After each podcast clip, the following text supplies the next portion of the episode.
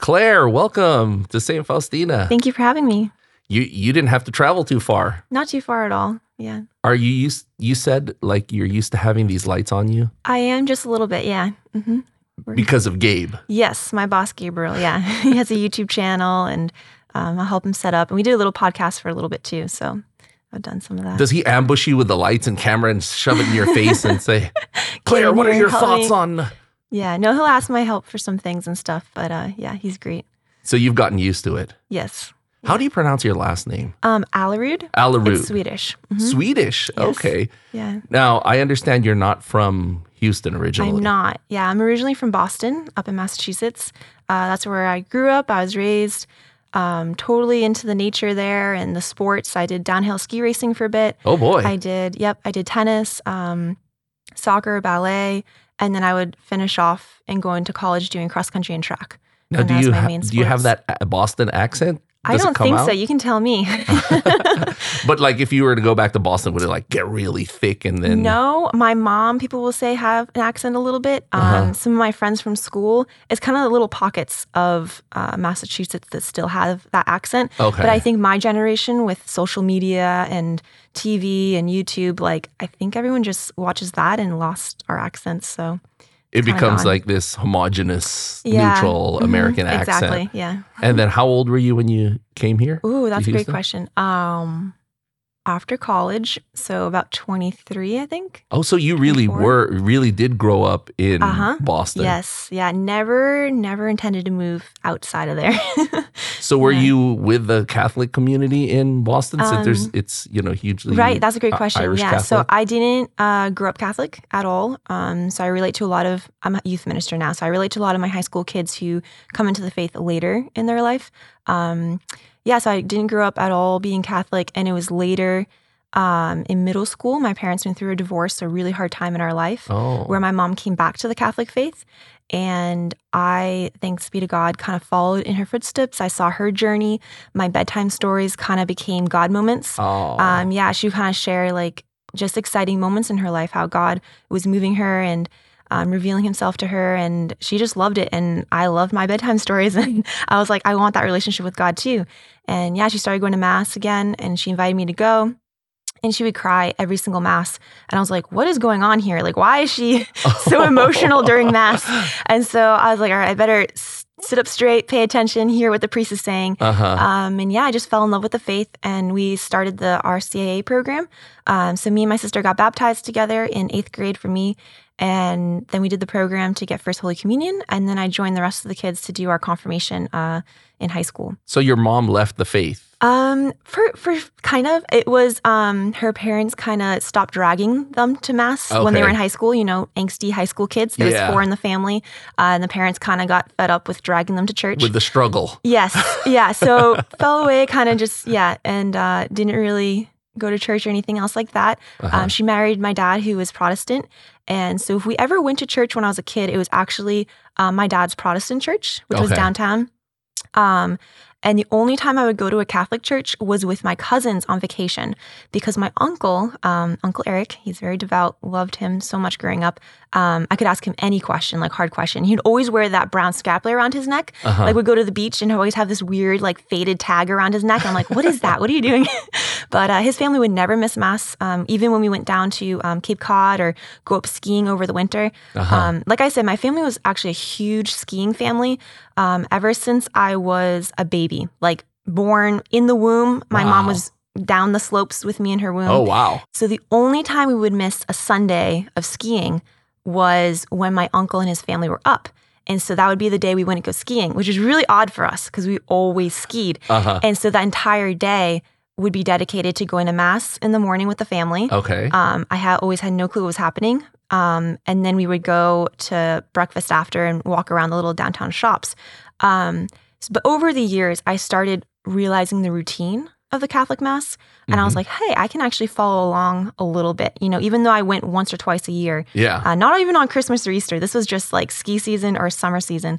Um, and I was like, I don't know. Between my mom and dad's religion, I kind of fell closer to the Catholic faith just because it was always the same. There was consistency. And as a lo- young kid, um, I liked that routine of, okay, I can kind of mouth. I, that's what I would do too. My cousins would know what's happening during Mass. I didn't. Uh-huh. And I'd feel super insecure, like, I don't know what we're doing. uh-huh. And so I would watch the mouth of the priest very closely. And if he's like doing this or that, I would mimic it. And my cousins, they would kind of watch me and they're like, you don't know actually what you're saying. And I'm like, I'm following. I believe in God, the Father Almighty. I was like, I know what I'm saying. so, anyways, but yeah, no, it was high school. Uh, through the hardship in my life with my parents' divorce, I grew closer to our Lord, clung to Him so, so closely. Uh, fell in love with Him. And yeah, actually through my cross country sport too, which is a very um, rigorous sport, a very painful sport. Cross country skiing. Uh, now Or this is running. running. This is running. Cross country running, very painful sport, I would say. If you push yourself hard, Uh-huh. um, through that painful sport, I kind of clung to our Lord as well in that athletics, uh, which would carry into my college years. Um, and in college, honestly, and I can go into that, is really where I fell deeper into my Catholic faith. Um, Now your Yeah. sister, is she older or younger than She's you? younger than me. Yeah, she's two and a half years younger. Um, my best friend, people would say, was my twin growing up. Uh, we did tennis together, and we would call ourselves the Watermelon Sisters. Uh, we would wear uh, pink and green outfits that would kind of mismatch each other. Um, but yeah, so No other siblings? nope, just the two of us. Just the two of you. Mhm. So it was the, the three girls after your parents' divorce, Yes, just kind of clinging exactly. together. Yeah, my mom and my sister and I. Yeah. yeah. yeah. Okay, so you said in college. Yes. Okay. So I went to college, um, and actually that was another hardship for me, right? Leaving your family, um, kind of detachment from your normal routine, and then another d- detachment was um, I didn't drink in college, which was a unique kind of thing. It was just my family growing up. Um, we had alcoholics in my grandparents' um, generation, and my grandma, I love her to death, Grammy Claire. Um, she resolved not to drink. And so she raised her kids like that. She raised her family Oh. like that. So my entire mom's side of the family, we don't drink alcohol. Okay. Um, so I went to college just normal, not drinking, yeah. uh, which isolates you, right? In college, Oh, a little yeah, bit. yeah. Yeah. And so because Where of did you that, go to for college? uh, Merrimack College is a small Augustinian Catholic school up Okay. north. Again, God moment, because I wasn't super Catholic. Like I was into my faith, right? Uh huh. Um, I didn't really know the difference between all the different religions or anything. So I was like just Jesus centered, I would say. And I was, yeah, um, just so happened to be a Catholic college. And I would actually give college tours to uh, recruitments, like Uh-huh. recruitments of um, college students who were going to be doing cross country and track. And I would actually advertise to them, oh, if you're not Catholic, like no worries. Like you can't even notice this college is Catholic or anything. so it wasn't very Catholic in name. Uh, but thanks be to God, we had three tabernacles on campus Uh huh. and we had um, priests on campus. So they had daily mass, they had confessions um, if you requested it. Um, and yeah, it was really a blessing. So, what made me grow in the faith, though, was a couple of things. One was um, being New England, a lot of people are Catholic yes. in name for sure. And so my cross country captains, they were Catholic and they started going to a Bible study. Now, this is like only the major kind of thing on campus that started going, but it was a Protestant Bible study um, for girls. Uh, and for athletes, it was called Athletes in Action. It's a Okay. Cru organization for college students. Um, Focus, the Catholic version, is the Catholic version, um, but our school didn't have that because we're so small. Um, so I joined this Bible study and I fell in love with it. Just opening my Bible, it was the first time I met peers my age who were excited about the faith. Um, when I was in high school, like I said, I joined my confirmation class. Mhm. Um, that was startling to me to join that because I was, you know, on my own with my mom and my sister growing in my faith. And Uh-huh. I joined my confirmation program of this group of kids, maybe 60 kids who had been there since kindergarten oh. and they hated it. yeah, because you feel left out. Like Yeah. you're you're the outsider. No, that's not what it was. It was it. I no, th- they hated it. You know, Oh. they hated it because they were bored of the faith, right? And it was boring to Oh. them. Um, which unfortunately we see throughout a lot of Catholic churches that the Uh-huh. kids aren't into their faith and stuff. And so I was shocked because I thought they were all going to be excited with like me, kind of in the faith. okay. Um, because I was on this new revival of like Jesus, Jesus, Jesus, and they were yeah, kind of on like, fire. yeah, yeah, and they were the cradle Catholics, kind of like, yeah, it's Jesus. We've done this before. Yeah, we've, been here this. since kindergarten. We've like, heard these stories. Yeah, exactly. So I was kind of like, okay, it's not cool to be Catholic. You know, like that was kind of my mindset. Oh. Um, so I went to college and I found this Protestant group of young girls excited about the faith, reading the Bible. I was like, wow, this is legit. Like this is a group Uh-huh. of friends that I can have. Um, so yeah, I got super involved in that. Um, come my senior year, actually, I was the president of the Protestant group on campus. Oh, wow. Um, so I was very into this Protestant group. Like I would run the events, I would do um, programs and stuff to bring people to the faith and love our Lord and Savior Jesus Christ Uh-huh. um, in the Bible.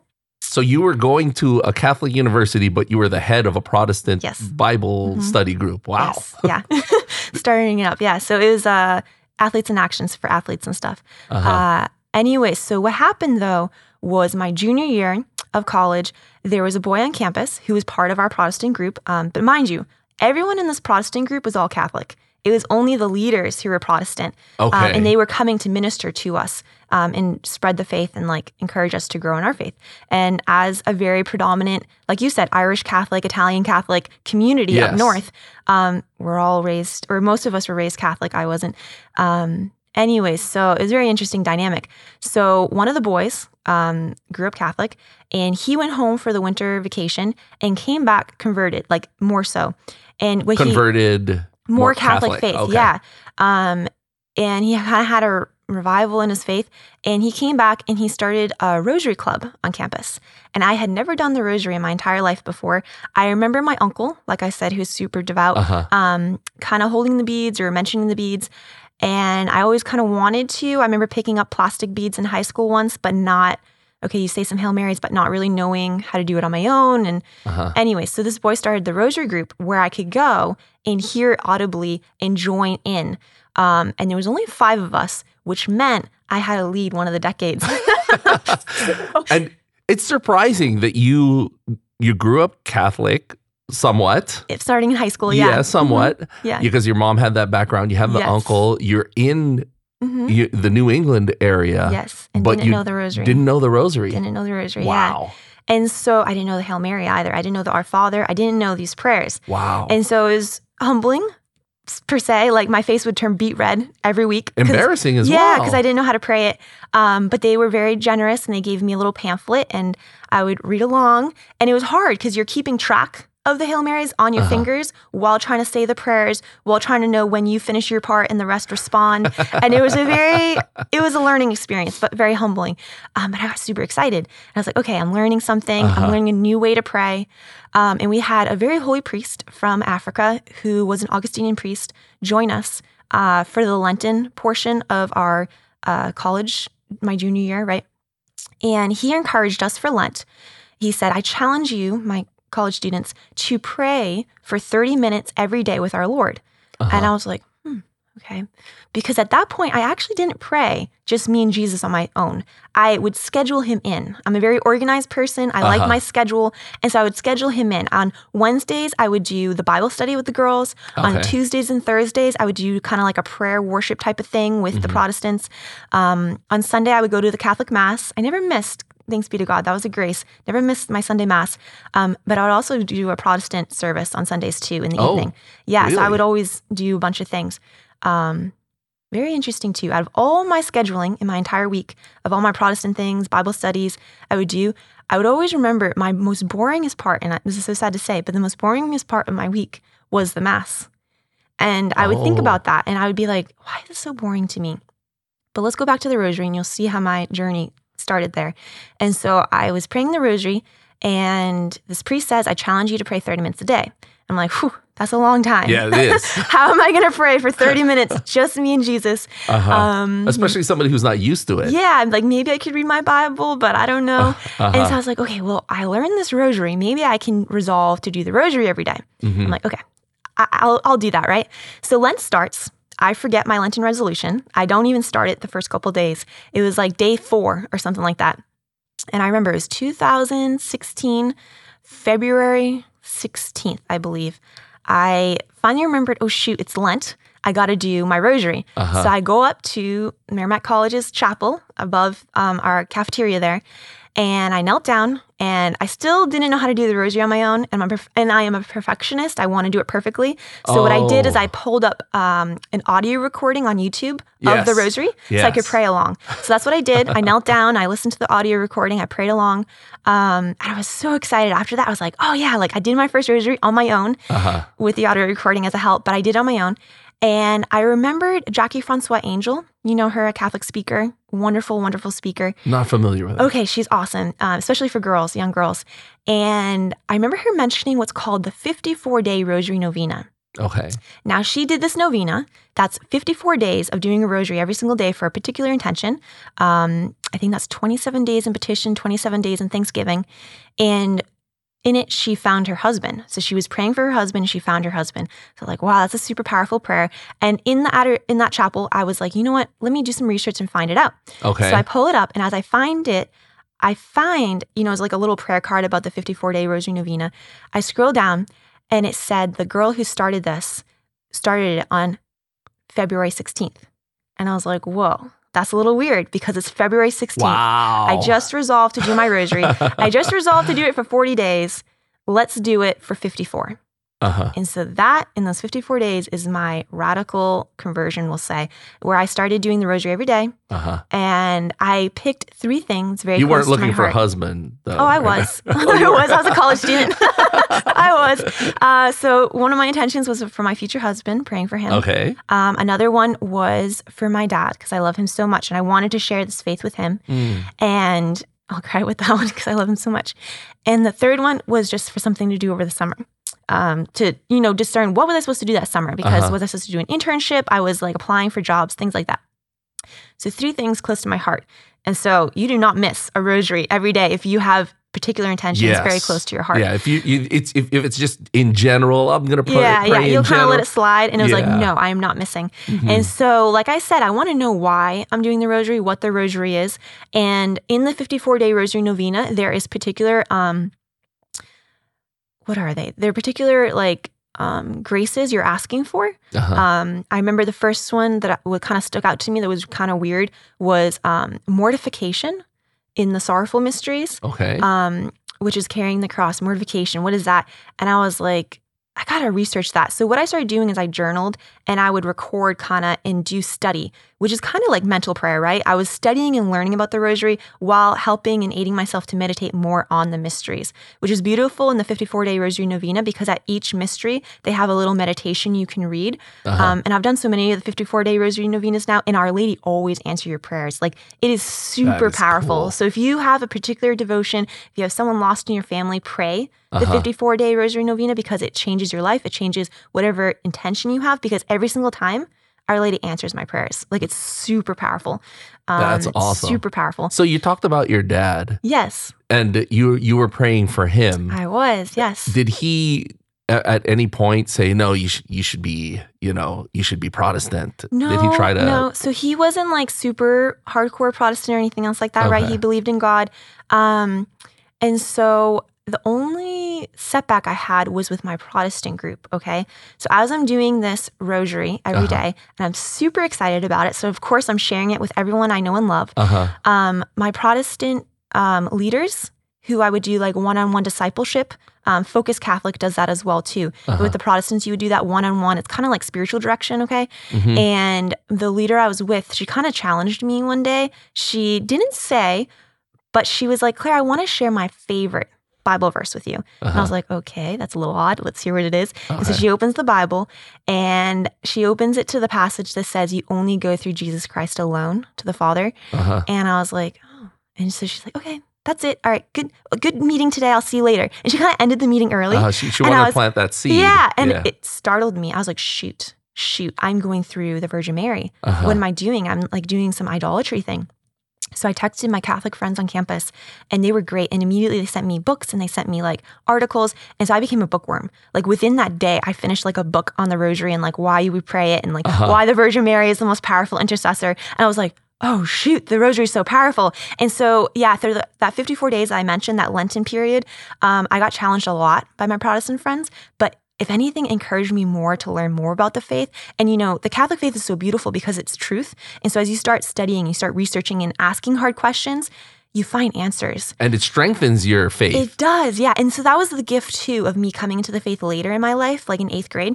I was very humble in knowing like I knew nothing and I still know nothing. Like I'm always asking questions. I always want to know. You know, like some of my friends will be like, like they'll kind of like guess answers. I'm like, yeah, yeah, like I know I can guess that too, but like really like why do we believe that? Like what is that meaning? Like Uh-huh. let's dig deeper, you know? Yes. So yeah, it's kind of a grace to come later in the faith because you you can be humble and be like, I don't know. Some uh, cradle Catholics, they just accept it. Like, Yeah. yeah, but they, you know, it, it, Yeah, there's something for it. I don't know why, but sure, we'll just follow along like little ducklings. I was like, yeah, we can, but why? You know? now during these uh, Bible studies that you had, these um, Protestant Oh, yeah, Bible we started having some issues. yeah. Yeah. Were you bringing your Catholic Bible or did they have a, okay, Protestant yes, Bible? I, I had a Protestant Bible, okay, Uh-huh. because I wanted to follow along with their Bible. uh-huh. Um, and as I'm growing in my faith with Our Lady, like literally 40 days, like all it took was this couple days, Uh-huh. uh, Our Lady completely transformed me. Like, you don't understand. Like, I started going to daily mass. I started going to confession more frequently. Because I was being challenged so much, I started researching, finding things. That's actually how I found Gabi After Hours, the YouTube channel about the rosary. Like, Uh-huh. there is so many amazing, incredible God moment stories that happened within those 40 days. Um, but yeah, my Bible study started being a challenge because I started learning about mortal sin and venial sin, Uh-huh. that not all sins are the same. I started learning about the power of confession. I started learning that Jesus did not have siblings. So I would be going to Bible study, and I kid you not, every single Bible study, something would happen where the leader would say something, and I kind of automatically would be like, wait, no, Jesus doesn't have siblings. And I would be like, oh, shoot.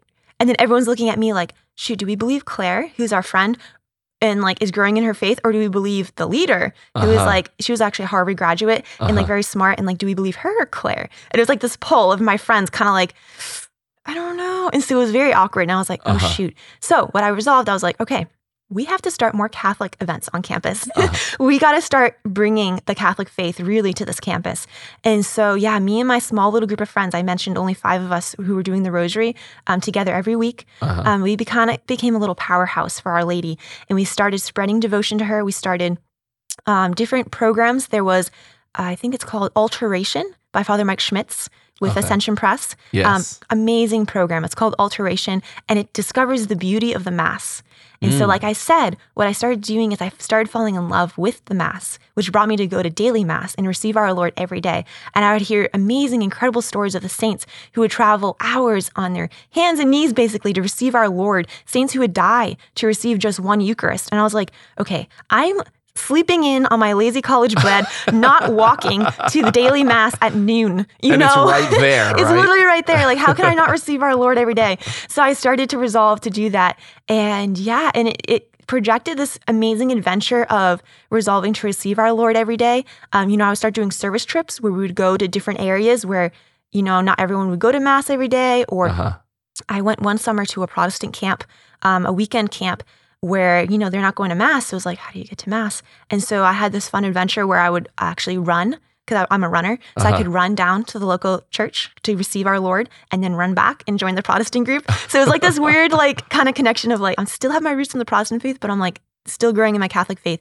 Um, but it just skyrocketed. So and this yeah. person that uh, you know the Harvard graduate during the Mhm. Bible study did Yes. they pull you aside at some point saying, "Hey, you keep challenging what we're saying here." No, we're both girls, both both very polite and Uh-huh. you know genuine with each other. So there wasn't any like awkward. It was again, it was just my excitement. It wasn't like me attacking her, and it wasn't her attacking me. It was just like I'm trying to share, she's trying to share, Mm, and okay. so.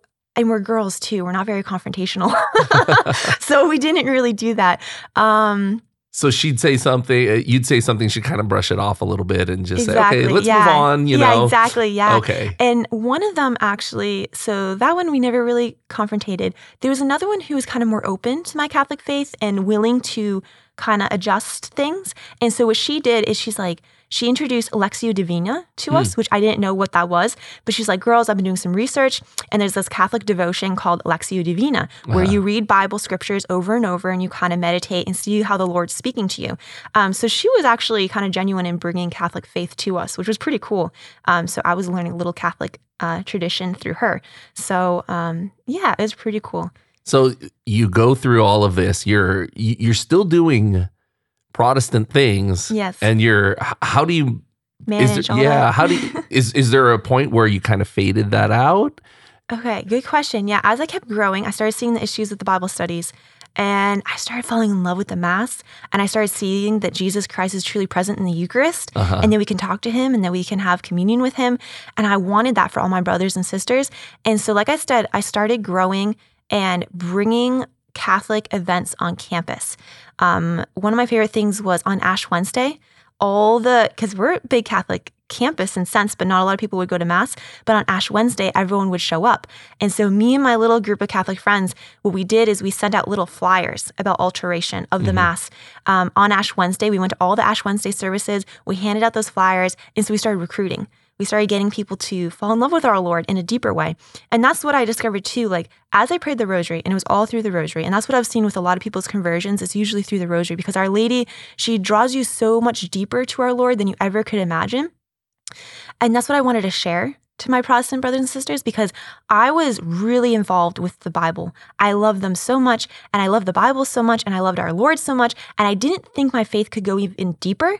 But once I started praying that rosary every single day, in that deep meditation with Our Lady, and she took me by the hand, like it was like you can't explain it unless you've experienced it. Like once you started praying the rosary every day and devoted your life to Our Lady, it became so deep and it was you couldn't go back. There was no way of going back. like you just you just had to. Yeah. So, So- you, you've got this fire in you. Yes. Okay, and you're starting all of these events. How did the how did they react to you? Like especially some of those cradle Catholics are like, oh, we didn't know all this stuff. Did we? Oh, they did were you get a lot excited. of Yeah, there were a lot of us. Um, one of them who became my roommate later, like they were like, "What mortal sin, venial sin?" Like I didn't know this. they started learning about the saints. We started learning about relics. So we started doing um, carpool tours. It was so Oh, fun. that's cool. Yeah. So what we started to do is just would find these little events. So there was um, a visiting relic of Saint Charbel. I don't know if you've ever heard of him, Saint No. Charbel, mir- miracle worker. He's amazing. Um, he's a great saint. They buried his body, just a humble little monk out in the middle of nowhere Oh, wow. in Lebanon, I think.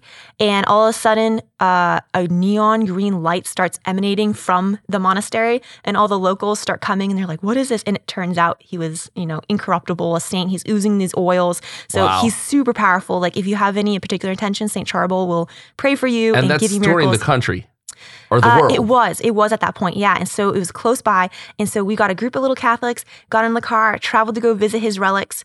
Um, St. Padre Pio's, I think it was his heart, came to Boston oh and came to the cathedral. That was amazing and mind blowing. Again, like it was, it was broadening my horizon of the Catholic faith. Uh huh. You know, because as a little like Catholic community on college campus, maybe in your little parish, you don't see how big the Catholic Church is, Mhm. like how extensive and massive it is. So going to the cathedral, being surrounded with all these devout, like holy people, like elderly ladies, you know, with their little rosaries out and little chapel veils, and it was just like amazing. So we saw um, Padre Pio's heart. We actually went to our first Latin Mass, which was really wild and cool back Mm. in college. How did you react to that? Um, it was really interesting. So again, it was one of the college students. They were like, "Hey, you want to go to this thing called a Latin Mass?" And we're like, "What is that?" And they're like, "Oh, just come check it out." And we're like, "Okay." And we had been doing um, the first Saturday devotion for Our Lady, the Uh-huh. first Saturday devotion um, that Our Lady of Fatima requested. And we were doing that every first Saturday of the month, receiving our Lord, praying the rosary. And I believe it was the last first Saturday. We thought it would be something special just to try this Latin Mass thing. Um, and we went, and it was so interesting and amazing. I my knees hurt a lot. I remember that because there was a lot of kneeling. Uh, and we so walked you'd never in. attended a No. Latin mass before. No, this is back in 2016, and especially up in New England, Latin Mass was unheard of. Like you didn't really know what that so was. even with your uncle. And, oh, uh, he didn't know what that was. Um, no one did. The only reason I think this boy at our college campus knew of it was because he was Eastern Rite. So Okay. he would go to um, the Eastern Catholic liturgy. And so he would know of these different like Okay. little things. So he knew of the Latin Mass yeah. uh, a bit. and so he brought us, uh, we didn't really know what we were doing. But yeah, it was really interesting. We went to, uh, oh, that's the first thing I remember. Oh, there's so many things. it was on a Saturday. So it was not like a Sunday Mass, right? It was on a Saturday and it was Uh-huh. packed. It was really interesting. And they were doing the rosary. And it was beautiful because the woman would chant or like say one part and the men would say the other part. Uh-huh. And the feminine, gentle voices was, was beautiful. The masculine men voices were beautiful. And they were doing it as we're all in line for confession because it was like the first Saturday devotion. And I remember going to the confessional, and that was interesting because the confessional was the one where it's a priest Mhm. and you can go to confession on the left and on the right of him. uh-huh. And so what happens is when you go into your section, he's actually doing confession for the person on the other side, Uh-huh. and the grill is kind of closed. yes. And so I get in there and it's pitch black. There was no light. yes. And I get in and I'm like, bless me, Father, for our sin and Father, sin. and like I, he's not responding. I can hear voices. He was doing confession for the other person, and I was like, wait, what? And then I was, and then he slides it open and he's like, name of the Father, in- or in Latin. Yeah. And I was like, oh, okay, here we go. And so It's like you were in the waiting it room. was really, yeah, I was like, whoa. um, but it was really cool being in that dark little room, uh, doing your sins. I like that. so you'd And never done that before with the no, shook and the no, no, oh, no, none of that. I was at a college campus. Like you did it sitting in a chair face to Uh-huh. face with a priest, you know, like it was none of that. And so we started the mass. Um, but before mass, there was like a family of like 12 kids who like l- went in the pew in front of us, all redhead. Uh-huh. And there was no parents with them. Like they were so tiny, up to like maybe a middle school student, and they Uh-huh. all genuflected, knelt down in the pew in front of us, very devout, very holy, just like very disciplined, and all kneeling. Like even one little kid who couldn't even kneel on the kneeler, like he was literally standing on the pews, Uh-huh. like just like trying to be devout. And I was like, whoa. And then the mom came and she had like a little bassinet kind of like thing with the baby. oh wow. And then the dad came later. Like they didn't have to discipline their kids at all. They were just like there. And then one of their sons, I think, was the altar server. And that is what got me. Like I was like crying. Like it was so beautiful and so cute. wow. Like this tiny little puny, like maybe seven years old, maybe younger, Uh-huh. just like bowing, doing the reverent little vocals of the Uh-huh. prayers and everything. I was like, whoa, look, I want my kids to be like that. Like I want my kids to love the faith and like Yeah. be devoted like that. Um, and actually, that day too is when I got enrolled in the Brown Scapular. Um, we talked to the priest after. He was awesome. Like we talked to him for like the, I think like two hours, um, just asking him questions. Like there's so many questions we had, and we're just college students, just like really curious. And then and we you wanted to absorb everything. everything, yeah. Yeah. And he was like, "Have you guys heard of the Brown Scapular?" And we're like, "Oh, I don't know." And and then he was like, "Well, I can enroll you." And we're like, "Okay, great." And so we devoted ourselves to Our Lady, and there we were on the fifth and final. Uh, first Saturday we did, uh, giving ourselves to Our Lady and being enrolled in the Brown Scapular. Um, it was awesome, and we all were kneeling up in this beautiful altar before the sanctuary and getting enrolled and vested, and it was just So you're on this journey with a group of friends of yours. yes, mhm. And these this you know the that Latin mass plus this brown scapular that was like a big turning point for you. it was some or parts, yeah. solidifying. Um, it was part of the journey. Part of the journey. What solidified it was the rosary during Lent. Um, that's what solidified it. Um, at that point, yeah, Latin Mass wasn't anything major. Now I love the Latin Mass a lot. Uh-huh. Um, it's actually moving to Texas um, that I grew a lot more in my love for the Latin Mass. so but, after um, graduation, is that when you came here to Texas? Um, a year after, yeah. So after college, my dad he had done a study abroad in his college years. Um, he actually went to Switzerland, and he encouraged me to also, you know, take a gap year, go travel, explore, something like that. But at that point, I was so in love with our Catholic faith. I was like, I have to do something like that. You know, I kind of thought about being a focused missionary. I was looking at maybe doing grad school at Steuben, Steubenville. Um, I had a lot of different ideas. And my boyfriend at the time, he was looking around at different uh, places, and he was like, "How about we go to um, the Madonna House, which is in Combermere, Ontario, Canada. It's kind of like a lay apostolate where you pray and you work and um, yeah, just like a discernment place kind of. And they have different uh, programs. So we did the fall program. And so that's what I ended up doing in my kind of like gap year of exploration and Uh-huh. adventure and like doing something unique and special. So that was pretty cool. And little did I know is actually kind of like religious life in some sense, you know, the Catholic version of just waking up, praying, yes. doing work. Um, and they live kind of like the life of Nazareth, of complete dedication to just prayer and doing great things, like Saint Therese, um, little things with great love. And so that kind of helped me learn how to, you know, sweep a floor for love of Jesus Christ, to wash a plate for love of Jesus Christ. Like Uh-huh. it was very transformative. So that was in my gap year. At any point, did you consider entering religious life? Yes. So during that crazy 40 days of growing a lot in my faith and praying the Uh-huh. rosary, I started thinking, I was like, I really want to give my entire life to Jesus. And so that's really where I started thinking about religious life. Mm-hmm. Um, and I talked to my priest about it, and he's like, well, maybe we should look at places, things like that. And then I went away for the summer. Um, I did like an internship, and then I came back, and I don't know, I think I was a little um, scared of doing that. You know, I didn't see any religious sisters, I didn't know anyone else like discerning that. You weren't familiar with it. Yeah, and I was like, mm, and there's a really cute boy I liked, so I was like, mm, no, we're good. And so yeah, I didn't uh, really pursue it or anything, and I was praying, and then that's when I started dating the boy I mentioned. Um, and so yeah, so we ended up dating for uh, three years. So during that time is when we went to the Madonna House, and then it was after that um, I actually went back home, and my priest asked me to be the youth minister Okay. for my home parish where I got baptized, first communion, all that stuff, which I had never in a million years dreamed of doing.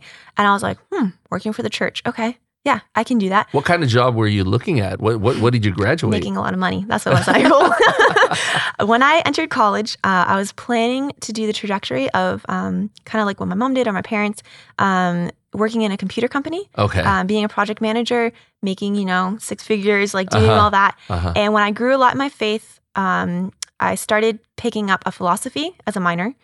And then I grew even more in my faith. And then I ended up dropping my computer science minor Okay. to my mom's dismay. That was the first little heart attack she had. What? What are you Oh. doing?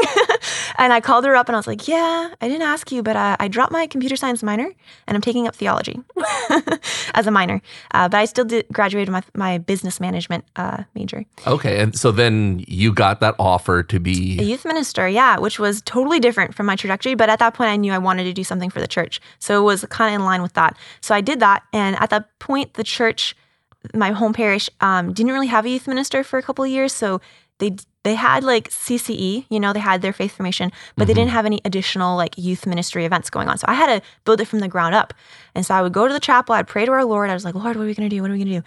And he revealed to me the program called Life Teen, um, which you guys at St. Yeah. Faustine's are very familiar with.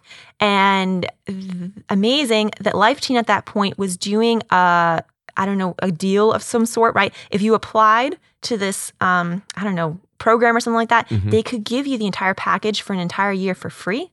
They could Okay. fly your youth minister out to their youth minister conference in Arizona. okay. They could give you five tickets to the next Steubenville conference for free. Like amazing program, like everything for free. In my parish, you know, they're brand new. Like I don't know, they just didn't have that stuff. So I was like, let's apply for it. So I applied for it, and I kid you not, within like a week, they called me up and they're like, yes, you have won this package deal. We'll fly you out to Arizona. We'll give you all this. Actually, I think I had to fly myself, but they would give the hotel and conference for free. okay. Um, and yeah, so I did that. I flew out to Arizona, and now that was what connects me all to Texas. Because when I flew out to Arizona, I would meet. Very weird how God plans all this. Uh-huh. I would meet, you know, you would sit at random tables for lunch and things like that. I would actually meet some of the youth ministers that are now youth ministers in Houston. Okay. Um, and yeah, so that was pretty interesting. And who, who from the Houston area did I you know You I, don't I'm remember really their bad. I forget his name. It's a bunch of the guys. They work in the diocese. Okay. I know some of them. Curtis, maybe. I don't know. Sorry. but very interesting when I moved down here. Uh-huh. Um, my boss, Gabe, we would go to a youth minister convention type of thing, Uh-huh. and I would meet like three of them or something, like in person. I'm like, Like, wait, "Oh, I saw remember you a few yeah." months ago. I know you. so how yeah. did you come here to Houston? okay, it's connected. It's connected actually with the Madonna House. Okay, so I went to the Madonna House for that fall program. I come back in the spring months, and I'm doing Life Teen at my local parish. Everything else. When I was at the Madonna House, there was a young boy named Matthew, super devout. He's from Canada, discerning the priesthood, and he would pray rosaries constantly, like four of them a day, like very devout. He loved Our Uh-huh. Lady. He introduced to me the fivefold scapular, like all these interesting devotions. Um, very holy, like he was trying to, you know, be a devout priest, and he was studying the Benedictine rule, and he kept very silent, and he was very, he was an anomaly to me, you know, he was very interesting. I was always watching him. I'm like, what is he doing next? Like he's very interesting. So he told me one day, and he didn't talk a lot because he's like keeping the rule of St. Benedict to himself and everything. Okay. But one day he talked to me. He's like, Claire, have you ever heard of the Militia of the Immaculata? And I was like, hmm. I was like, I don't know. What is that? And he's like, well, it's St. Maximilian Kolbe's Militia of the Immaculata, a organization which lay people can join to be devoted to Our Lady and spread devotion to her and to the miraculous medal and to the rosary and all this other stuff. I was like, wow, well, that's right up my alley because I love all that stuff. uh-huh. And I was like, okay. And he's like, on uh, December 8th, the feast day of the Immaculate Conception, um, I'm going to be doing my consecration if you also want to do it. Um, and at that point, I had kind of missed the trajectory for starting uh, the 30 days before. I had kind of Mhm. missed the trajectory for 30 days before. And he would, I had already done a Marian consecration. So he's like, you know what? You can kind of just jump in and do like a nine day novena leading up to it. So that's what I did. And I did my consecration to the Militia of the Immaculata um, on December 8th, 2017, I think. And I was super excited. And I was like, okay, I joined St. Maximilian Kolbe's group. And after that December month is when I flew back to Boston and did my youth ministry. And I came across one of Gabe's videos one of his old ones, like one of his car ones where he's in the car, like Okay. just holding his phone, like doing Yeah. something like that. Yes. Um, and remember, like his videos really helped me in college when I was being challenged with all those Protestants Okay. because I was questioning, like, am I doing something wrong? Should I be more Protestant than Catholic with this rosary thing? Uh-huh. But his videos like really saved me and like helped me stay strong in my faith. And I came across one of his videos and he had mentioned the Militia of the Immaculata in it. And I it triggered a memory and I was like, whoa, I remember watching this video back in college. Uh-huh. And I remember learning about the Militia of the Immaculata. And I remember getting this huge devotion to St. Maximilian Kolbe and Mhm. reading a book about him and reading about the Militia of the Immaculata, but being like kind of like sad that that Militia of the Immaculata didn't exist anymore. And Okay. here I was watching the video, already consecrated to the Militia of the Immaculata. Uh-huh. And I was like, whoa, like he has been a pivotal figure in my conversion and like growth in my faith. So I go on the YouTube channel and I write a little comment, like a little paragraph, like, hey, you completely changed my life. Like, Uh-huh. thank you. Like your your videos helped me grow in my rosary faith and in Mary. And now I'm consecrated to the Militia Immaculata. So he ended up like responding and friending me on Facebook, which you'll know he does that a lot because he likes followers on Facebook so that people can follow his mission and his journey and Uh-huh. his YouTube video. And so he friended me on Facebook. And so that was kind of it, right? In the summer months, um, he had posted because his uh, pastor at the time, Father Uriel, who some of you guys know, yes. he was moving Gabe from adult ministry to high school ministry. And Gabe hadn't done high school ministry before. So he was asking on Facebook, I need help. What, what can I do? And by that point, like I was already a youth minister in college. I had helped out at two different confirmation programs. I had done like all these retreats, the Acts retreats, like Uh-huh. all these different things. And so I was super on fire. I was like, high school, I got you. Like I'll Uh-huh, help you. yeah. So I sent like a list of programs he can do. I was like, do this, this, this, this. And he kind of texted back. And I think it was a joke. He was like, ah, you should just come work for me or something like that. I'm like, haha, yeah, never. Okay, bye. And so that was it. And then like a couple weeks went by and he was like, no, actually, I need an assistant. Like, I really need someone. Like, would Oh, you wow. consider? And I was like, no, I love New England. I do skiing every winter. I Uh-huh. go hiking in the mountains. I love my family. I would never leave them. Nope, it's not too leaving. hot down there in Houston. I didn't even right? think about that. Like I didn't even think Oh, of all you- the problems. Like no, or the bugs or, or, yeah. blizzards, everything else. Didn't even think of that. hurricanes and All that. No, didn't even think of those things. Um, and I was like, nope, would never do that. But what you know what I can do for you? I can help you write a job application, like resume type of thing, so you Uh-huh. can help recruit because you're a YouTube person. Like you can you can recruit whoever you want. You know, like Yeah. I'll help you. So I wrote this whole thing. I sent it to him. I was like, here, here's like a job application type of thing you can send out.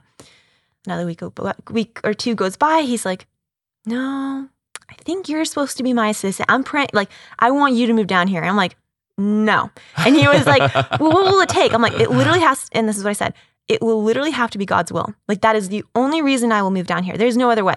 Cause like, I don't want to, like, no, nothing else. And he's like, okay. He was like, I can work with that. he pulls out his rosary and he starts praying it. And I'm like, okay, like, whatever. And so it was a busy summer. Uh, my my pastor at the time had me doing um, Catholic heart work camps. I was Uh-huh. helping with a summer camp. I was doing the Acts retreats. Like there was a lot that summer, so I was super busy. So all throughout that, um, different things started popping up, and he was like, "I really like pray about it," you know. And I was Mhm. like, "I don't know." And I really did not take it seriously until this one day, just casually, I brought it up at dinner with my mom. Remember my mom, like my I love her to death. Like we were the Uh-huh. two that kind of grew a lot in the Catholic faith. And I kind of brought it up to her over dinner. And I was like, Mom, do you remember that YouTuber I used to watch over the summer months? Like she would listen, like, Uh-huh. you know, because he teaches like some really amazing Catholic stuff, but like it's hilarious. And so I'd be dying Yes. laughing. And just his demeanor and everything else, like you can't help but laugh sometimes yeah, his personality. There's it's just something hilarious. about it. Yeah. yeah, it's a charism. And my mom was like, "Yeah, yeah, I remember." I was like, "Well, yeah, he kind of offered me a job in Texas." And she kind of looked at me. She's like, "What?" And I was like, "Yeah, like whatever, you know." uh, And she's like, "Well, you're gonna take this seriously?" And I was like, "No, like I would never." And she's like, "Well, let's clean up." Our dinner and let's go upstairs and we'll pull up the laptop and we'll watch one of his YouTube videos and let's like think about it and pray about it. I'm like, okay. And so we went upstairs and she pulled up, you know, we just clicked on the first one, um, Our Lady of Lourdes, which is one of Uh-huh. his best videos, I think. And she clicked on it and we were watching it. And we were watching it and she turns to me with like tears in her eyes, like halfway through it. And she's like, Claire, I think you should take this seriously. And I was like, what? And you know, it's an emotional thing because it's like letting go of your daughter too. Yeah, yeah. And I was like, wait, really? And she's like, yeah. And I was like, okay, like, whoa, like I didn't even think about taking this seriously. And, you know, my boyfriend at the time, he was up in Canada. And so I talked to him. I had a spiritual director and I talked to him and my spiritual, like, everyone was like, go for it. Like, even my dad, like, he was like, go for it. And I was like, like, no one was stopping me. And I was like, okay, now it's only me, like, stopping myself. so I was like praying and I was like, okay. And, you know, I went ahead with doing the interview and I did an interview with Father Uriel on St. Clare's feast day in August. Uh-huh. Um, so I had all these little graces, these little connections. And yeah, I accepted the job. And kid you not, within like two weeks, I packed one suitcase and I moved down to Texas. wow. Yeah. And it was like one of the first times in my life where I did a huge leap of faith, just trusting in God Uh-huh. blindly, right? Like God kind of asks us to th- do that sometimes. Like he'll give you a little consolations, but he's like, just go for it. Yes. And I did it. And once I did it, like once I stepped foot in Texas, once that first week hit, like God poured, overpoured me with consolation. All these little different signal graces, all these signs, like Uh-huh. just like reminding me and reaffirming me, yes, you made the right choice. You're supposed to be here. And I was like, whoa, like, thank goodness Yeah, I right. said yes. You know, and he gives us the option. God always gives us the option. Uh-huh. You can choose this path or this path. And so, I mean, this is almost year four. I, and so, this is my promise I made Gabe. I was like, I will be here for a year only. I will be here for a year.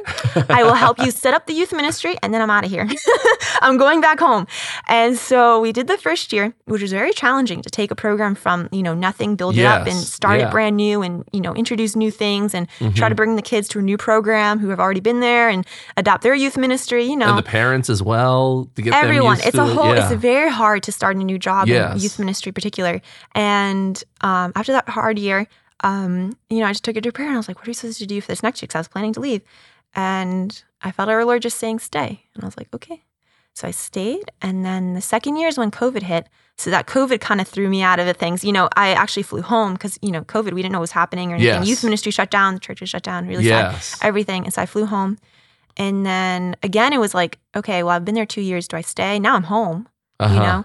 And then uh, Yeah, and you only promised a year. I only promised a year, Uh-huh. and I was into the second year. And I was like, I don't know.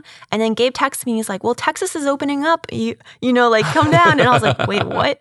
You know, and it's kind of like, well, Boston was shut down. Boston was shut down forever, and I was like, "Well, I'm going where everything's open. You know, I need our Lord." And so, yeah, I flew back to Acton, Texas, and then I did the third year, and I'm so happy I did that third year because.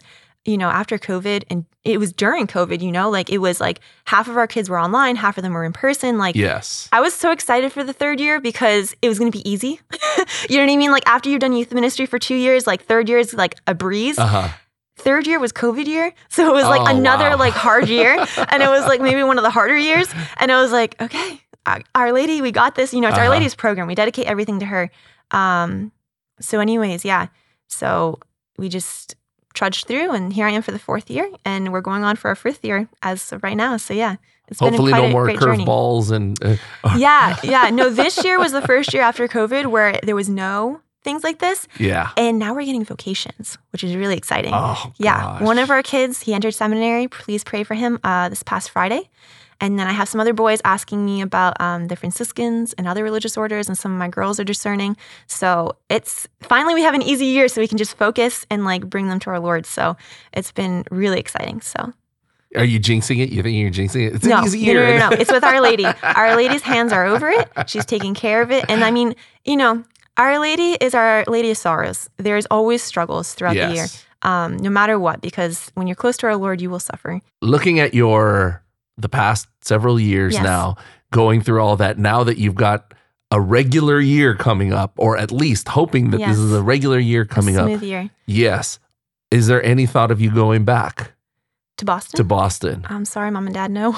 You're good. Have you have I'm you thought of bringing, you know, encouraging some, Some of your family to come down here? Oh yes, I have thought of that. I haven't Your them that. sister? Um, so my sister, she is up in South Carolina or Georgia, and she's up there. So she is settled and she's doing very well. My mom and dad, because they're entering more like um, retirement time, so I have thought about that. Like, I wish, I actually wish it just.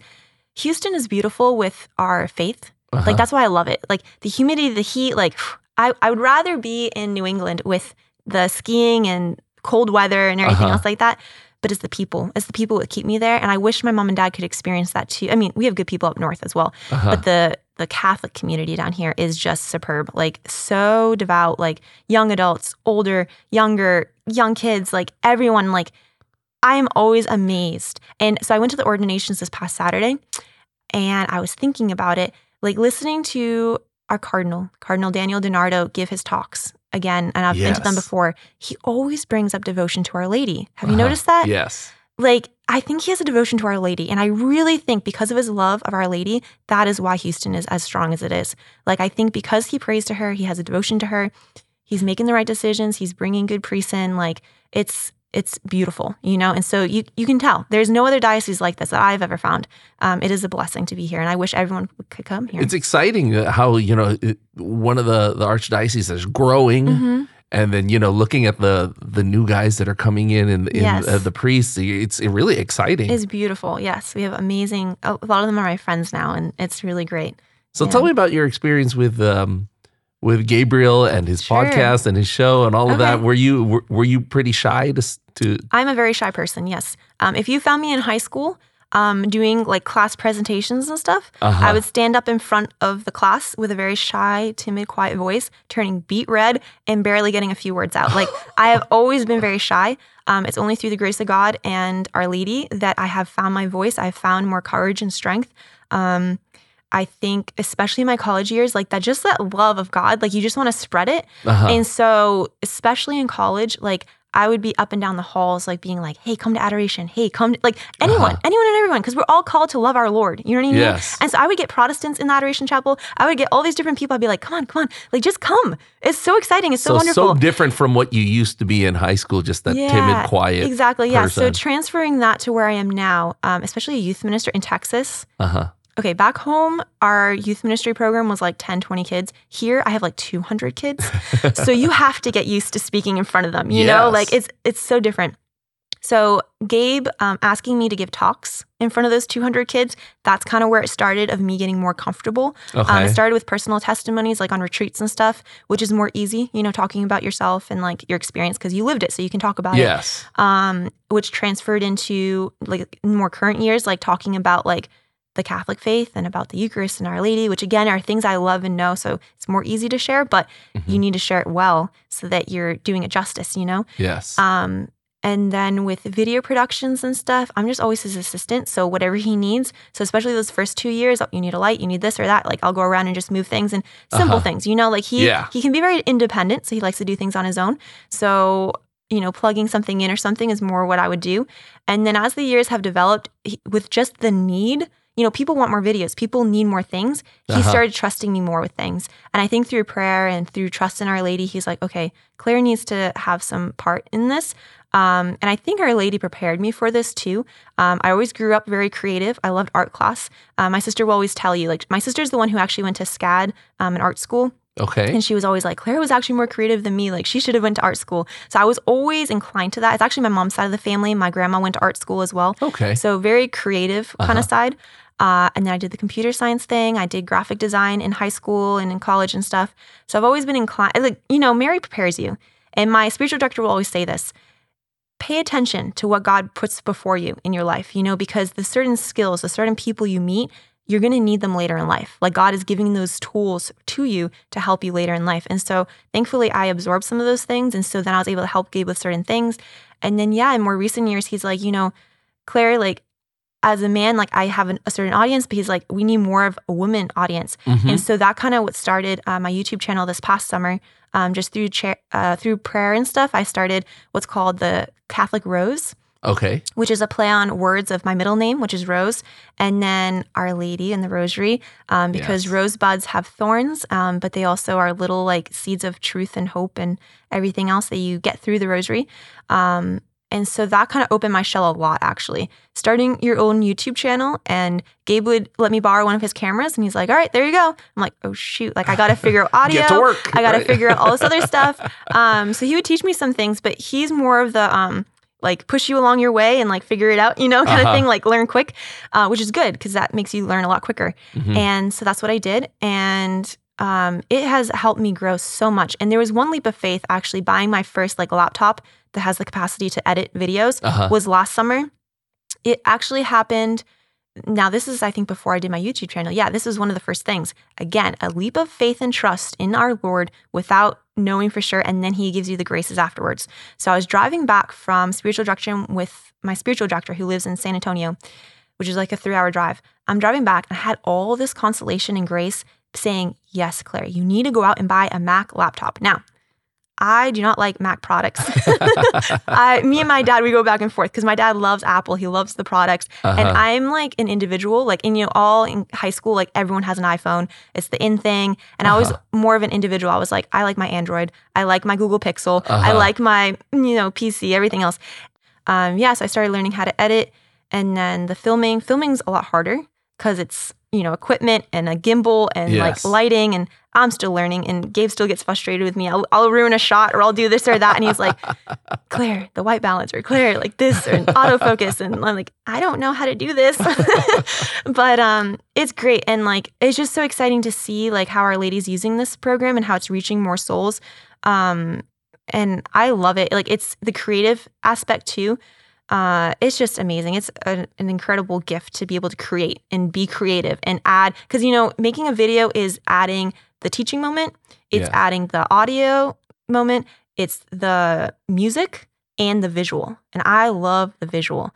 You know, like if you come to my channel, like you'll see I do more scenic shots. Like I've flown home to Boston and I'll get like beautiful, like wintry scenes of the oh, lake oh, and the mountains nice. and stuff. Uh-huh, yeah. Uh, I just, I love beauty and the Catholic Church is beauty. And why can't we share it? You know, like let's share the beauty of our Catholic faith. So whether that's through beautiful scenes in the forest and the mountains and teaching God and faith in that, um, or in our churches and confession and the rosary and like, you know, beautiful shots of that. Like you can get beautiful shots of the Virgin Mary statues, like, there's so many beautiful things in our faith that you can share through the visual and audio and all what's, that stuff. What uh, what's the YouTube channel again? It's called um, the Catholic Rose. The Catholic mm-hmm, Rose, and yes. then uh, and you already have videos up there. I do. I have like maybe eight or ten videos on there. Yeah. Okay, and I've, more to come. More to come. Yes, I took a little break during Lent so I can pray and be centered on Lent.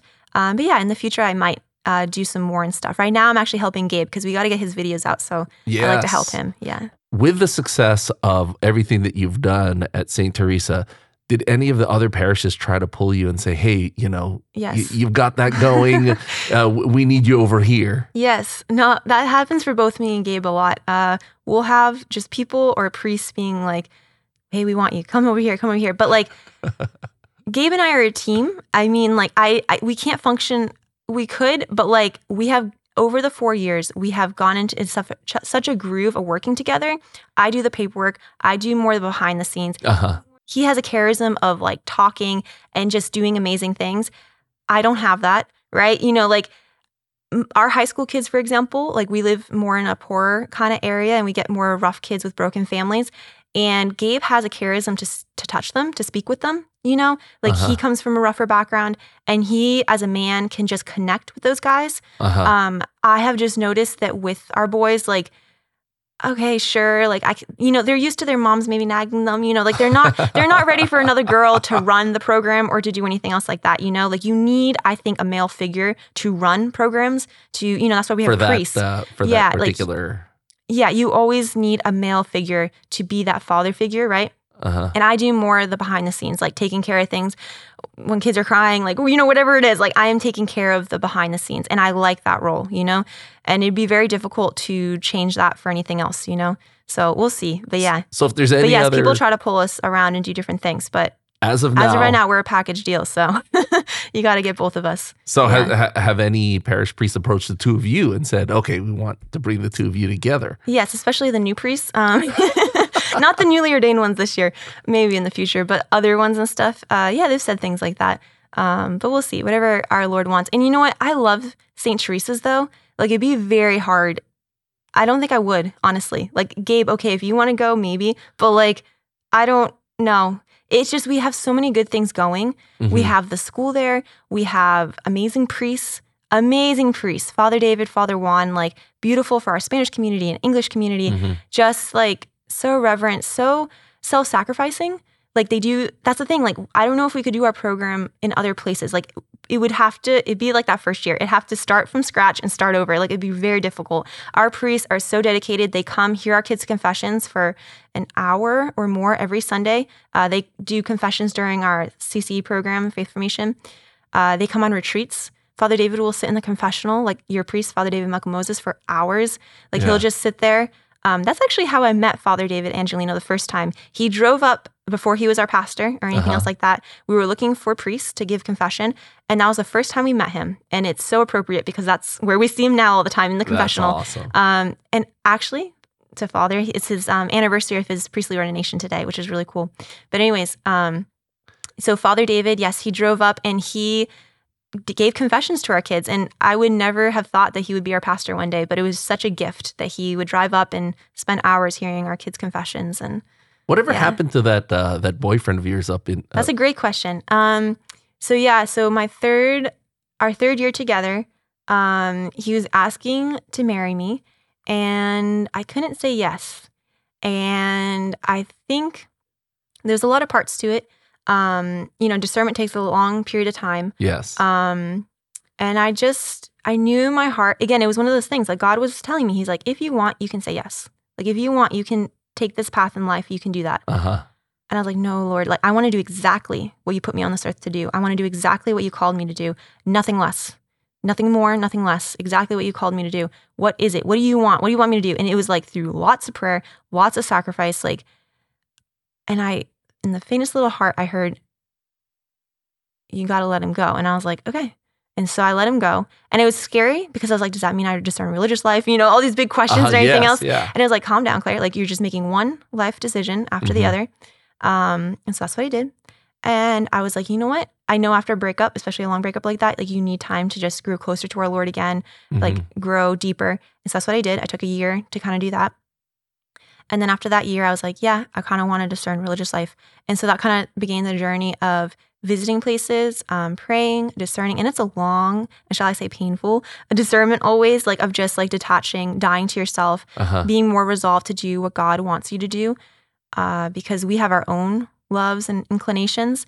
And you just got to stay focused and, yeah, ask what does he want? What does he really Did want? Did you visit a lot of convents? I have visited different places. Yeah. Um, early on, I visited the um, Poor Clares in Alabama. I visited the Slaves of the Immaculate Heart up in uh, Massachusetts. They were the Uh-huh. first ones I visited. And uh, those were good. So, Slaves of the Immaculate Heart, they're an active order. They were the first ones I visited. They do the Latin Mass and they do three rosaries a day. And a lot of their prayers were similar to ones I did. And I just felt like it wasn't enough. I was like, I want more, maybe like cloistered, like devout prayer life. Okay. So that's what um, inclined me to go visit the Poor Clares after my namesake and perpetual adoration because I love adoration. Uh huh. And I went to go visit them. And I was like desperate in adoration because they have perpetual adoration there. So many cool stories, actually. So the fire alarm went off in the middle of the night, and the poor nun ran out in her little like night outfit, and she's like, "Oh, I'm so sorry, I'm so sorry." And I was like, "Oh, okay, no worries." And I actually prayed that day. I was like, "Lord, if you want to wake me up in the middle of the night to come visit you, because have you ever seen this? It's like a life-size monstrance. It's the most beautiful thing. Oh. It's like huge. Mother Angelica goes all out for our Lord and everything. Uh-huh. And there's this huge, like life-size, massive monstrance. And she, anyways, in the middle of the night, fire alarm goes off, and I'm like, okay, Lord, I know you want I'm me to come visit Yeah. you. Yeah. So I, I tiptoed, went to the Perpetual Adoration Chapel, uh, which is awesome. They have sisters there, you know, doing adoration. And uh, yeah, I was just desperate, just asking. I was like, Lord, what do you want? What do you want? And he was like, not here, but maybe somewhere else. And I was like, okay. And it would take another year or so. Um, because actually I visited those places while I was dating my boyfriend because he was discerning priesthood. I was, or he was thinking about priesthood. I was thinking about religious life. And then, anyways, we broke up. And so then after that year, I was like, okay, I'm ready to start discerning, thinking again. Uh-huh. And I reached out to the Norbertine sisters just because I have a friend, uh, Frater Giovanni and now Frater Dominic, who were there. And they told me to think about it. I was like, I don't know. I don't, I had no inclination. There was nothing like God wasn't really asking me to go, but I was Mhm. like, let's try it. So I did. They never got back to me for like the longest time. And then there was one, um, our deacon, Deacon James Anderson, he works at the Passionist Retreat Center here in Houston. And his wife had given me a pamphlet about the Passionist sisters. And she said, maybe you should, you know, check these out or whatever. I was shocked when she handed me the envelope. I thought it was going to be like a donation to my high school kids or something, but it was like a, a come and see visit retreat. I was like, whoa, I didn't know you were thinking I was thinking that. But anyways, uh, I went and um, I was shocked. Like I really liked it. It was amazing. Uh, when you visit a cloister, they don't let you obviously go inside and stay with the sisters because Uh-huh. you disrupt their prayer life. You know, yes. uh, they have you visit on the outside. So I visited with some other girls, and it was like a five day kind of like silent retreat. Um, super powerful, and I fell in love with Saint John Paul, like Saint Paul of the Cross, and his devotion. um, to our Lord. And see, God already worked in my heart to love Our Lady of Sorrows. And that is part of their charism. They love Our Lady of Sorrows. And so I kid you not, like when I left there, I was basically like crying in tears because I was like, I found my place. You know, like I found my charism. I found my community because St. Paul of the Cross, like he founded the order when he was 26. I was 26. Um, they wear beautiful black habits like Our Lady of Sorrows. So, like when you're working in the kitchen, oh, I'm jumping ahead.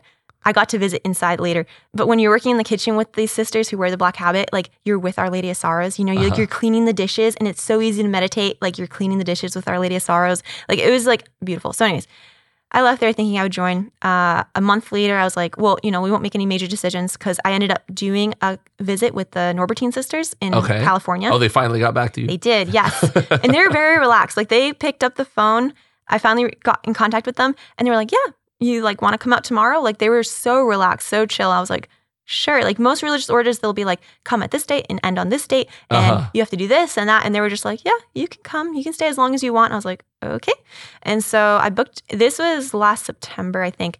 Um, Oh, so this is fairly recent. it is, yes. So this is last September, and I had to do it right before youth ministry starts up. You know what I mean? Like it gets crazy busy. Of so I was like, all right, we're yeah. gonna go right now. And so I did it, and I went. And in the car ride there, the sister, I was talking to her. I was talking about my conversion and everything else, and she was like, you know what? We usually don't do this for girls, but because on your first visit, but she's like, it seems like you've been discerning for a while. Would you want to come and visit inside? And I was like, whoa, that's pretty crazy. And I was like, sure, okay, let's try it. And, uh, you know, to go inside, she was like, okay, well, you have to actually wear kind of like the postulant clothing and stuff Okay. so that you kind of blend in and you're not disrupting the other sister's prayer life. and- Yeah. You don't stick like, out and like a sore thumb. yeah. So you say yes, you know, whatever. And then you go in and it's like, oh, like, you know, they like, okay, here's your changing room. Like, here's your new clothes. Like, and you're in basically for like a couple days. And you're like, okay, like I'm dressed like a nun. like, let's see how this goes. right? Um, and they had no mirrors or anything else like that. So I was like, okay. And yeah. oh, no says mirror, there- so you don't you can't look at your sister. no, you don't. Like Uh, you have to have the other sisters like help you figure out how Uh-huh. to put everything together. So I was there, and first day was like cloud nine. Like it was the most amazing, beautiful thing ever. And that's what I say to young girls: like go visit. You know, because like it once you get married and you have kids, like you're never gonna be able to go inside a cloister. You're never gonna be able to visit and experience religious life. Uh-huh. You aren't. You, you just can't. yeah. As a young single woman, you can go and visit all these amazing convents and religious orders. Like, go have fun. Like, go visit them. You know, like it's an amazing experience. So, I first day was cloud nine. Like, it's literally like heaven. It is. Like, you're with the sisters. They do everything with love and devotion. Like, I just can't. You can't experience unless you've been there. And they're in Uh-huh. the mountains, and they have. It's like beauty of growth. Like, they have apple trees and fruit trees and like strawberries growing and like I mean different seasons, but like all these different things. And they had cows and they had sheep and they had dogs and they had cats. Wow. I love cats. And they had like so many beautiful things. And it was just like amazing and just like very ordered, very, uh, I just love that. Like just the simpleness and you process into everything and you pray together and you have a normal prayer life. Like you have adoration, you have mass, you have prayer together. And the amazing, most beautiful thing, I remember one day, uh, the younger sisters, we all had like a little bit of free time of some Uh-huh. point. And so I was like, hmm, what do I do? And you, know, you ask your Lord, what do you want to do? And I was like, I'll go just go to the chapel and visit him, you know? So I go to Uh-huh. the chapel. Where's all the other sisters? In the chapel. Like, you know, like in your free time, like you can go out for a walk, you can go do whatever. Yeah. Yeah. They're all in the chapel, you know? So like it was beautiful to look around and be like, these girls think like me. You know, like you found people who are similar to you. And it was so exciting. Um, but while I was there, I was the second day was actually the feast day of Our Lady of Sorrows. And I felt a lot of sorrows with her.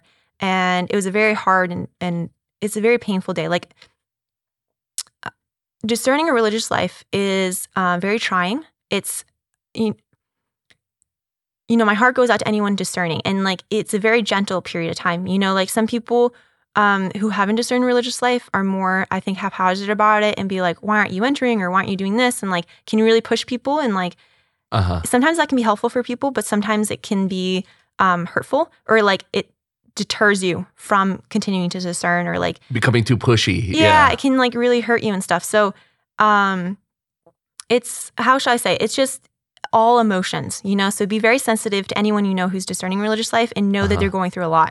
you know, like it's a very, because they're considering to give up everything, you know, they're considering to die to themselves and give their life away, you know? So it's a very uh, painful experience. And so that was day two.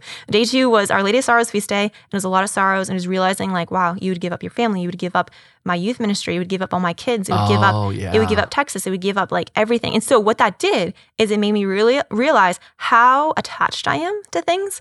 Like, Uh-huh. you know, like as a Catholic, a young person, like I'm continually to trying to detach myself and, you know, connect yourself to heaven, connect yourself to God. But I was like, shoot, I'm still really attached to things, yes. you know? Um, and so realizing those things. And so those wounds kind of came up a little bit. And I realized I looked around at the girls and I was like, wow, wow, wow. Like no human in their right mind could actually do this. No one. Yeah. You literally can't.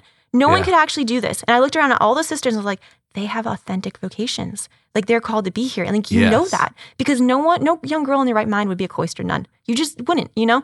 Like it's only by the grace of God. It's only by the Virgin Mary. It's only by God.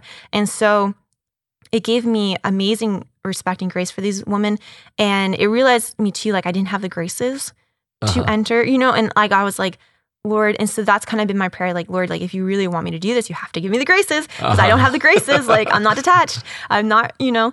And anyway, Did you so think about Gabriel? Like, oh, what's he gonna do if I? yeah, no, I did think of that. I was like, all right, see you later. But we've talked about it, you know, like I Uh-huh. have to figure out my vocation, you know, like Yes. whether it's marriage or Uh-huh. religious life, like both of them would definitely be an end to youth ministry, you know, because if you're a young mom, like taking care of kids, like I've thought about that. Like if I had married my boyfriend at the time, like I would have moved, I would have left, you know, Uh-huh. like I wouldn't have been here. So we have definitely talked about like, yeah. Uh, the end of St. Teresa's youth ministry, which is really sad, but but I had to figure out my vocation at some point. Um, yeah, and I talked to Father David about uh, discerning religious life too. That was really hard and sad.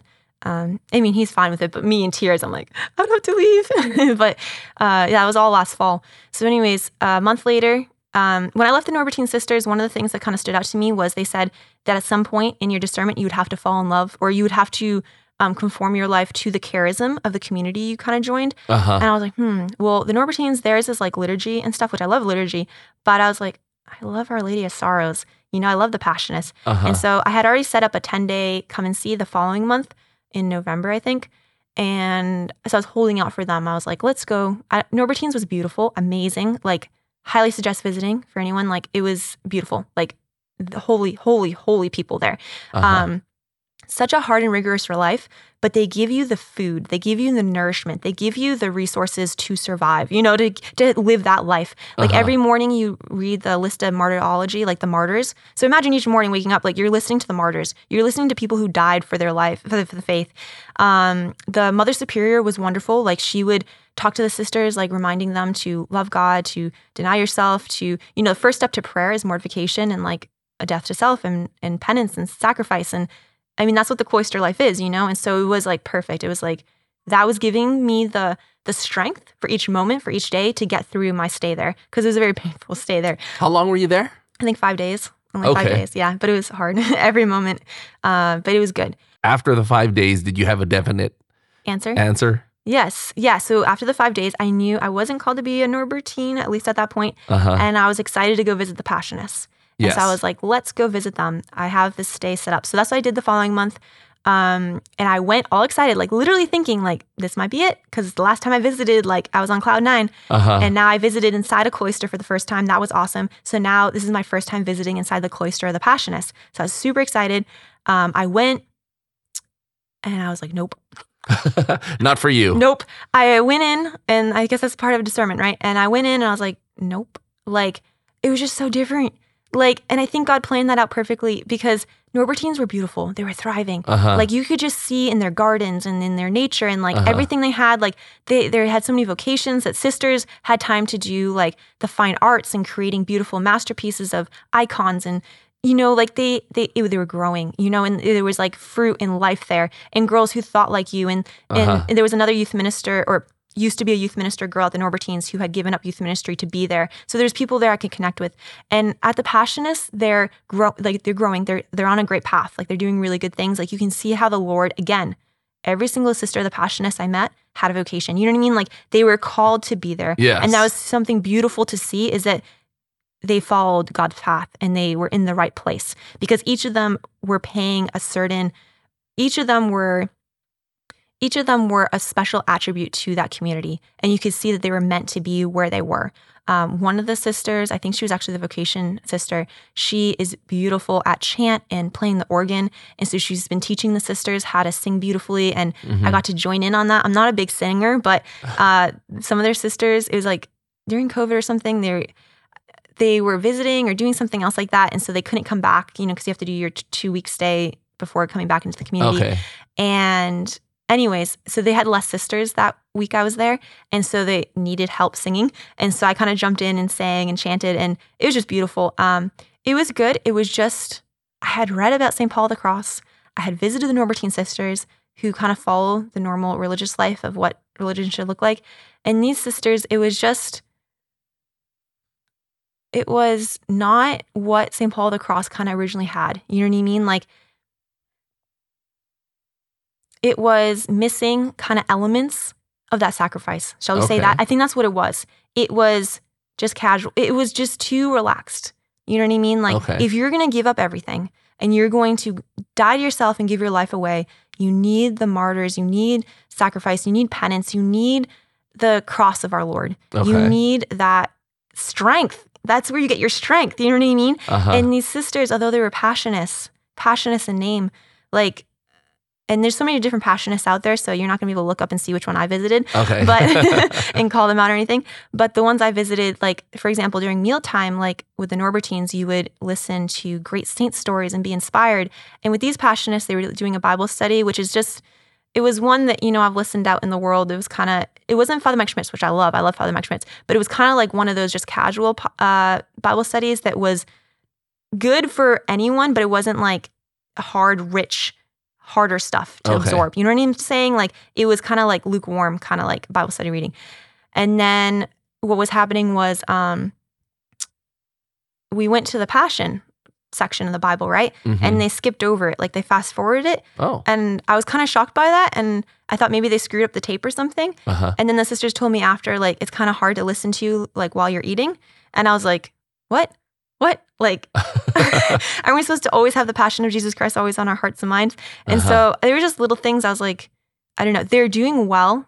You know, they're growing and they're doing a lot of good things. Mhm. Um, and it's just like the church itself, like it's growing. Like the youth are bringing the faith strong and bring it back to our Lord crucified. But um, when I visited them, like they just weren't where I was supposed to be. And so I asked the Lord too, you know, like God can call you to a place to help it grow, or, uh-huh. you know, it's not about what is more traditional or what's more rigorous or what's more, it's not about that. You know, it's where God is calling you. yes. You know, because God could have called me to that. Like, He could have been like, die to yourself, eat food that doesn't taste good, you know, suck it up. Like, this is going to be your penance. Go to a place, you know, that doesn't, you know, do things how you're used to things going. Um, Yeah. And that's a penance in itself, you know, and that's Mhm. what God could have called me to. But like, I was praying and I was like, I don't think I'm called to be there. Um, so when you come out after how many days were you there? 10. 10, 10 days. days. Wow, 10 long days there. Yeah. You come out, what are you thinking now? You're thinking, uh, oh, well, I guess I'm not called to any religious. No, it was um it was hard to let go of that. I was kind of like at a loss. It was a period of like all right, it, I was going into the period of Advent, of Christmas Advent. And so I was like, it's a very busy period for youth ministry. So I was like, let's just focus on the kids. Let's focus on youth ministry. Let's focus on the church, uh, get through Advent. And then afterwards, we can continue discerning and seeing what God's calling me to. And not just to stre- stress out, 'cause I think that's what was happening too. Um, Uh, were you pressuring yourself? um, what had happened was that year, like last year during the COVID year, a lot of the college students were home Uh-huh. um, for you know doing online college and everything, and so I was surrounded by a lot of young college students who were all discerning their vocation, like a Mm. lot of them, and they were all wanting to do visits and giving their life away. And so Uh-huh. I was kind of over here a little bit older, you know, out of college, and I was like, I got to figure my life out. And so I I felt that extra pressure, which Mhm. you know it can be good to you know you have to just figure out your vocation and ask God and be always open. Um, so I think it did add a little bit of an extra pressure. Um, I think God worked with that and like gave me a lot of good experiences because I work in youth ministry. I better know how to help kids discern. yeah. You know what I mean? Like, and through all those pains and tears and me myself trying to figure out my vocation, which I'm still doing, um, it has helped me so much to help kids figure out their vocations and learn. Um, I'm still learning and growing. Like I had um, one of my my priests that I like to talk to from back in Boston, I was talking to him and he's like, "Yeah, Claire, you have a lot long ways to go, you know, to figure out because he's like vocation director and everything, and he's amazing and like can really help you and pick out different things how God's calling you. So But- at this point, you're still kind of Yeah, so in the spring month and into the summer month, I'm open to whatever God's calling me to. Uh-huh. Um, I definitely have more of an inclination to religious life just Mhm. because I want to give my whole life to God. But I mean, we're all called to do that, you know, in our own way, to give your entire life to Jesus Christ. Um, and I can see that, and I'm doing that in my youth ministry and in the online social media in bringing people. And I've seen a lot of fruits. Like God keeps asking me to die my, you know, I think He's bringing me through all these experiences to help share that to others. You know, um, yeah, discernment's a hard thing, but I'm still discerning. I'm still Uh-huh. trying to figure it out. And I'm just asking God because I just need a community to kind of pop up and be the one for me, you know? Because Uh-huh. Passionists were beautiful, Norbertines were great. Um, but God is God. And I think what He's asking me to do right now, what, we're all called to do, is fall more in love with Him. I think that's something what I really recognized and realized visiting with the Norbertine sisters who Mhm. are spouses of Christ, visiting with the Passionists who are beautiful spouses of Christ. They love God a lot. And, you know, we can only love God with our own strength. Uh, we, you can only love God with God's love. You know, like you have to ask for the graces to love God. And so that's what I'm doing right now in this season of my life. Like just asking God for the grace, asking the Virgin Mary. Like, and that's actually been beautiful this past week, honestly. Like every morning I ask Mary for help, but more specifically the past couple days when I do my three Hail Marys in the morning, I've been specifically asking her, help me save souls today. Help me do your will today. Like I'm more particular. Like we have to be more intentional in our prayer and specific in what we're asking for because they will answer. Um, and I was reading something this morning um, about Our Lady, and it was saying that like God purposely destined it that we, like the Virgin Mary, are partakers in salvation. You know what I mean? Like Mhm. we are the mystical body of Christ. We're part of Christ's church. And so we're called to also bring souls to Christ. We're also called to do penance, to do sacrifice, to save souls. You know, we can't just sit back and just let things happen. Like you're doing this podcast, like you're doing all these other things. You know, like we're called to go out there and save souls um, and to offer up whatever sacrifices or sufferings come our way, whether, whether it's in family life or whatever's going on. That is all geared towards our salvation and other souls' salvation, but we just have to do it with the right mindset. So, anyways, yeah. During during this focusing on it. whole Yeah. process while you were doing the did the ex-boyfriend ever pop up you know did he in my thoughts and minds or him himself or him himself there was has there been a text or something all of a, a great sudden question. Okay, so when I discern and I make decisions, I make them resolutely. You know, when I figure something out, I make it a firm decision. I'm going to do this, and this is what we're doing.